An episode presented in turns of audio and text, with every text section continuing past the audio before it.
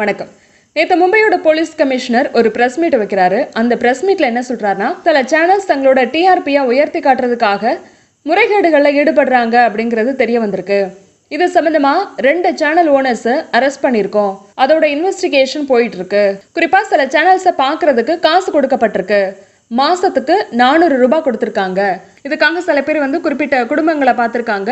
நாங்கள் சொல்கிற சேனலை இவ்வளோ நேரம் பார்த்தா உங்களுக்கு மாதம் மாதம் பணம் தரோம் அப்படின்னு சொல்லியிருக்காங்க அப்படின்னு அவர் சொல்கிறாரு அதெல்லாம் என்னென்ன டிவி சேனல் அப்படின்னு நாங்கள் விசாரிக்கும் போது விட்னஸும் அக்யூஸ்டும் சில டிவி சேனல் பேரை சொல்கிறாங்க அது என்னென்ன சேனல் அப்படின்னா ரிபப்ளிக் மராத்தி சேனல் ஒன்று பாக்ஸ் சினிமா இந்த மூணு சேனல் பேரை தான் சொல்கிறாங்க அப்படின்னு அவர் சொல்கிறாரு இந்த மூணு பேரும் தான் அதை பண்ணியிருக்காங்க அப்படிங்கிறது எங்களுக்கு தெரிய வந்திருக்கு. அதனால என்கொயரி பண்ணிட்டு இருக்கோம் அப்படின்னு சொல்கிறாரு மும்பையில் மட்டும் இல்லை இந்தியா முழுக்க டிஆர்பி ரேட்டிங் ஏற்றணும் அப்படிங்கிறதுக்காக சில டிவி சேனல்ஸ் வந்து இந்த முறைகேட்டில் ஈடுபடுறாங்க அப்படின்னு சொல்கிறாரு அதாவது நாடு தழுவிய ஊழல் அப்படின்னு சொல்கிறாரு அவர் அப்படி சொன்ன உடனே ரிபப்ளிக் டிவியை தவிர எல்லா டிவி சேனல்ஸும் லைவ் பண்றாங்க நியூஸ் போடுறாங்க.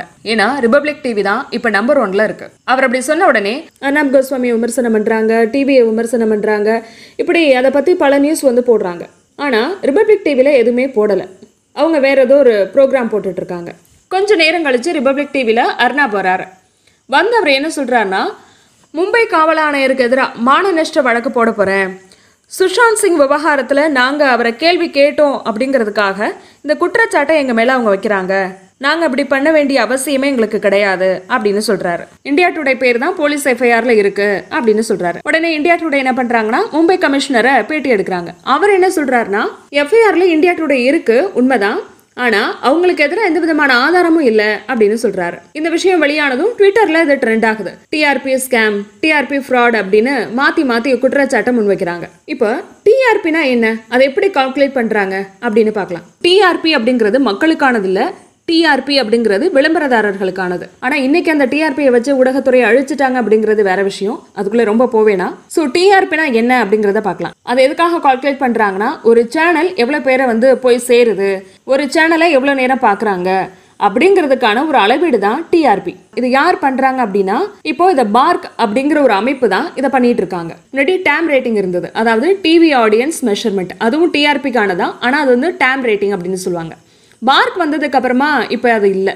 சரி எல்லார் வீட்லேயும் தான் டிவி இருக்குது எல்லாருமே வந்து டிவி பார்க்குறாங்க இது எப்படி கால்குலேட் பண்ணுவாங்க அப்படின்னா இப்போ உதாரணத்துக்கு ஒரு ஸ்ட்ரீட்டில் இப்போ ஆறு கோடி பேர் இருக்காங்க அப்படின்னா ரெண்டு கோடி பேர் வீட்டில் டிவி இருக்கிறதுக்கு வாய்ப்பு இருக்குது அதுக்கு மேலேயும் இருக்கலாம் அதுக்கு கீழே இருக்கலாம். ரெண்டு கோடி பேர் வீட்லேயும் இந்த அளவீடு வைப்பாங்களா? டிவி இருக்கிற எல்லார் வீட்லேயும் இந்த அளவீடு எடுப்பாங்களா? அப்படின்னா கிடையாது. சுருக்கமாக சொல்லணும்னா ஒரு பானை சோத்துக்கு ஒரு சோர் பதம் அப்படிங்கிற மாதிரி தான் இவங்க கால்குலேட் பண்ணுறாங்க அதாவது சாம்பிள்ஸ் அப்படின்னு சொல்லுவாங்க. ஒரு பர்டிகுலர் ஏரியாவில் ஏதாவது ஒரு வீட்டில் வந்து மீட்டர் பொருத்துவாங்க. நகரங்களில் ஒரு பாப்புலேஷன் இருக்கும் ஒரு மக்கள் அடர்த்தி இருக்கும். கிராமங்களில் ஒரு மக்கள் அடர்த்தி இருக்கும். இவ்வளோ மக்கள் இருப்பாங்க நகரங்களில் இவ்வளோ பேர் இருப்பாங்க. அதுக்கு ஏற்ற மாதிரி இந்த மீட்டரை பொருத்துவாங்க. உதாரணத்துக்கு ஒரு பத்தாயிரம் வீடு இருக்குது அப்படின்னா அதில் வந்து ஒரு ரெண்டு வீட்டுக்கு மீட்டர் பொருத்தலாம். இந்தியா முழுவதும் மொத்தமாகவே பார்த்தீங்கன்னா நாற்பத்தி நாலாயிரம் மெஷரிங் மீட்டர் இருக்குது இதுலேருந்து தான் ரேட்டிங் கால்குலேட் பண்ணுறாங்க மீட்டர் இந்த மெஷரிங் மீட்டர் என்ன பண்ணும் அப்படின்னா ஒரு சேனலை எவ்வளோ நேரம் பார்க்குறாங்க எந்த சேனலை அதிகமாக பார்க்குறாங்க எந்த நேரத்தில் அதிகமாக பார்க்குறாங்க அப்படிங்கிறதெல்லாம் ரெக்கார்ட் பண்ணி பார்க் அப்படிங்கிற அமைப்புக்கு அனுப்பும். அவங்க என்ன பண்ணுவாங்கன்னா ஒவ்வொரு வாரமும் இந்த ரேங்கை வெளியிடுவாங்க. ஒவ்வொரு வியாழக்கிழமையும் வெளியிடுவாங்க. அந்த ரேட்டிங்கில் யார் ஃபர்ஸ்ட் இருக்காங்க? யார் முன்னாடி இருக்காங்க? யார் பின்னாடி இருக்காங்க? அப்படிங்கிறதெல்லாம் தெரியும். இதில் முக்கியமானது என்னென்னா இந்த மீட்டரை எங்கே வச்சுருக்காங்க அப்படிங்கிறது பார்க் அமைப்புக்கு மட்டும்தான் தெரியணும். இந்தியா முழுக்கவே நாற்பத்தி நாலாயிரம் மீட்டர் இருக்கு அப்படின்னா தமிழ்நாட்டில் ரெண்டாயிரம் மீட்டர் பாக்ஸ் இருக்கிறதுக்கு வாய்ப்பு இருக்கு. ஸோ முறைகேட்டில் ஈடுபடணும் அப்படின்னு நினைக்கிறவங்க ஒரு வீட்டுக்கு நானூறு ரூபாய் தான். மாதம் பத்து லட்சம் ரூபாய் ஸ்பெண்ட் பண்ணால் போதும். பத்து லட்சம் கூட வேண்டாம். ஏன்னா நூறு பாக்ஸை வந்து அவங்க டார்கெட் பண்ணாலே அவங்களோட சேனலை பார்க்க வச்சாலே போதும் ரேட்டிங்கை வந்து மாற்ற முடியும். இதுக்காக வந்து ஒரு 50000 ரூபாய் செலவு பண்ணால் போதும். இதில் இன்னொரு விஷயம் இந்த பாக்ஸ் எங்கே இருக்குன்னு தெரியணும் சம்மந்தப்பட்ட வீடுகளை வந்து கன்வின்ஸ் பண்ணணும் இதெல்லா விஷயங்களும் இருக்குது இதெல்லாம் வந்து நிறுவனங்கள் இந்த மாதிரி வேலையை வந்து செய்ய மாட்டாங்க. ஆனால் நிறுவனத்தில் டிஸ்ட்ரிபியூஷன் அப்படிங்கிற ஒரு டீம் இருக்குது இவங்களோட வேலை என்ன அப்படின்னா அவங்களோட சேனலை வந்து எந்த அளவுக்கு கொண்டு போய் சேர்க்குறாங்க மக்கள்கிட்ட மக்கள்கிட்ட எந்த அளவுக்கு ரீச் ஆகுது அப்படிங்கிறதா அவங்களோட வேலை. அதை கொண்டு போய் சேர்க்கணும் மக்கள்கிட்ட. ஸோ இந்த டீமை வந்து ஒரு சில தரகர்கள் வந்து அப்ரோச் பண்ணுவாங்க. இந்த தரகர்கள் யாராக இருப்பாங்க அப்படின்னா இந்த அமைப்புக்கு நெருக்கமானவங்களா இருப்பாங்க. கேபிள் டிவி ஆப்ரேட்டர்ஸாக இருப்பாங்க. நீங்கள் எங்களுக்கு வந்து இவ்வளோ பணம் கொடுத்தீங்கன்னா நாங்கள் வந்து உங்கள் சேனல் ரீச் ஆகிறதுக்கு வந்து ஹெல்ப் பண்ணுறோம் அப்படின்னு சொல்லுவாங்க ஸோ அப்படி இந்த முறைகேடு நடக்கிறதுக்கு வாய்ப்பு இருக்குது மும்பை விஷயத்துலையும் அப்படி தான் நடந்திருக்கு. எங்கே பாக்ஸ் இருக்குது அப்படிங்கிறத கண்டுபிடிச்சி அவங்களுக்கு பணம் கொடுத்துருக்காங்க. சில நேரத்தில் வந்து ஒருத்தவங்க வீட்டில் இப்போ மீட்டர் பாக்ஸ் இருக்குது அப்படின்னா அவங்களுக்கு காசு தான் கொடுக்கணும் அப்படிங்கிறதுலாம் இல்லை. டிவி கூட வாங்கி தரலாம். மாதம் மாதம் ரீசார்ஜ் பண்ணி தரலாம். இதெல்லாம் கூட அவங்களுக்கு செய்யலாம். மீட்டர் பாக்ஸ் உள்ள எல்லா வீட்டுக்கும் இதை பண்ண மாட்டாங்க. யார் வந்து ஏழ்மையில் இருக்காங்க? யார் வந்து பணம் வாங்குவாங்க? யார் வந்து நம்மளால் கன்வின்ஸ் பண்ண முடியும்? எந்த ஏரியாவில் அதை பண்ணலாம்? அப்படிங்கிறதெல்லாம் கால்குலேட் பண்ணி ஒரு குறிப்பிட்ட வீட்டில் மட்டும்தான் அதை பண்ணுவாங்க. அதாவது ஒரு நூறு வீட்டில் பண்ணுறாங்கன்னா அந்த நூறு வீட்லையும் கன்வின்ஸ் பண்ண முடியுது அப்படின்னா அவங்களுக்கு வந்து இந்த மாதிரிலாம் செய்வாங்க. பணம் கொடுப்பாங்க டிவி கொடுப்பாங்க அந்த மாதிரிலாம் செய்வாங்க. அதே மாதிரி அவங்க வந்து இந்த சேனலை பார்க்குறாங்களா இல்லையா அப்படிங்கிறதையும் மானிட்டர் பண்ணுவாங்க. அவங்க சொன்ன சேனல் அவங்க சொன்ன நேரத்துக்கு ஓடிட்டு இருக்கணும். அதுதான் விஷயம். வட இந்திய சேனலை விடுங்க. தமிழ்நாட்டிலே இந்த மாதிரியான டிஆர்பி முறைகேடுகள் நடக்காமல் இல்லை. தமிழ்நாட்டை பொறுத்த வரைக்கும் பொழுதுபோக்கு சேனல்ல ஃபர்ஸ்ட் இருக்கிறது சன் டிவி நியூஸ் சேனல்ல ஃபர்ஸ்ட் இருக்கிறது பாலிமர் நம்ம ஊரை பொறுத்த வரைக்கும் அறுபது சதவீத கனெக்ஷன் வந்து அரசு கேபிள் நாற்பது சதவீதம் தான் மற்ற கேபிள் நெட்வொர்க் டிஷ் இதெல்லாமே இருக்கு. இதுல கேபிள் சேவையில யார் இருக்காங்க அப்படின்னு பார்த்தா பாலிமர் சன் தந்தி இவங்க இருக்காங்க. தமிழ்நாட்டை பொறுத்த வரைக்கும் டிஆர்பி முறைகேடு எப்படி பண்றாங்க அப்படின்னா மக்களுக்கு பணம் கொடுக்கறது இல்லை கேபிள் டிவி ஆப்ரேட்டர்ஸ்க்கு பணம் கொடுக்குறாங்க. எதுக்கு உங்களுக்கு பணம் கொடுக்குறாங்க அப்படின்னா தமிழ்நாட்டை பொறுத்த வரைக்கும் ஒன்று லேண்டிங் சேனல் அப்படின்னு சொல்லுவாங்க. இன்னொன்று மல்டி லொக்கேஷன் அப்படின்னு சொல்லுவாங்க. லேண்டிங் சேனல் அப்படிங்கிற விஷயத்த டிஷ்ல பண்ண முடியாது. ஆனால் கேபிளில் பண்ண முடியும்.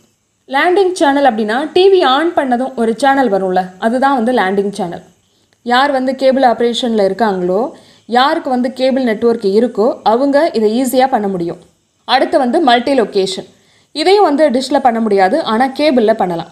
மல்டி லொக்கேஷன் அப்படின்னா இப்போ வந்து கேபிள் அதிகபட்சமாக ஒரு ஐம்பது சேனல் தான் வரும் அப்படின்னு வச்சுக்கோங்க. அதில் ஒரே சேனல் வந்து பல இடத்துல வரும். இதை வந்து கேபிள் கனெக்ஷன் வச்சுருக்கீங்க அப்படின்னா அதை நீங்கள் செக் பண்ணி கூட பார்க்கலாம். சேனல் வந்து ரிப்பீட் ஆகிறது வந்து தெரியும். ஒன்றா நம்பரில் ஒரு சேனல் வருதுன்னா அந்த சேனலை நம்ம மாற்றிட்டு இருக்கும்போது ஒன்பதாம் நம்பர்லேயும் வரலாம். இல்லை பதினெட்டுலையும் வரலாம். இப்படி தொடர்ந்து ரிப்பீட் ஆகும். இதுதான் வந்து மல்டி லொகேஷன் இது ரெண்டையும் தான் பண்ணுறாங்க ஆனால் இது எதையுமே எங்கே பார்த்தாலும் பண்ண மாட்டாங்க. மீட்டர் பாக்ஸ் எங்கே இருக்கோ அந்த ஏரியாவில் தான் பண்ணுவாங்க. லேண்டிங் சேனல் பண்ணுறதுனால என்ன யூஸ் அப்படின்னா நம்ம இப்போ டிவியை ஆன் பண்ணுறோம் ஆன் பண்ணும்போது ஒரு சேனல் ஓடுது ஒரு நியூஸ் சேனல் ஓடுது அதில் ஒரு முக்கியமான நியூஸ் போயிட்டு இருக்கு அப்படின்னா நம்ம கொஞ்சம் நேரம் அதை வச்சு பார்ப்போம்.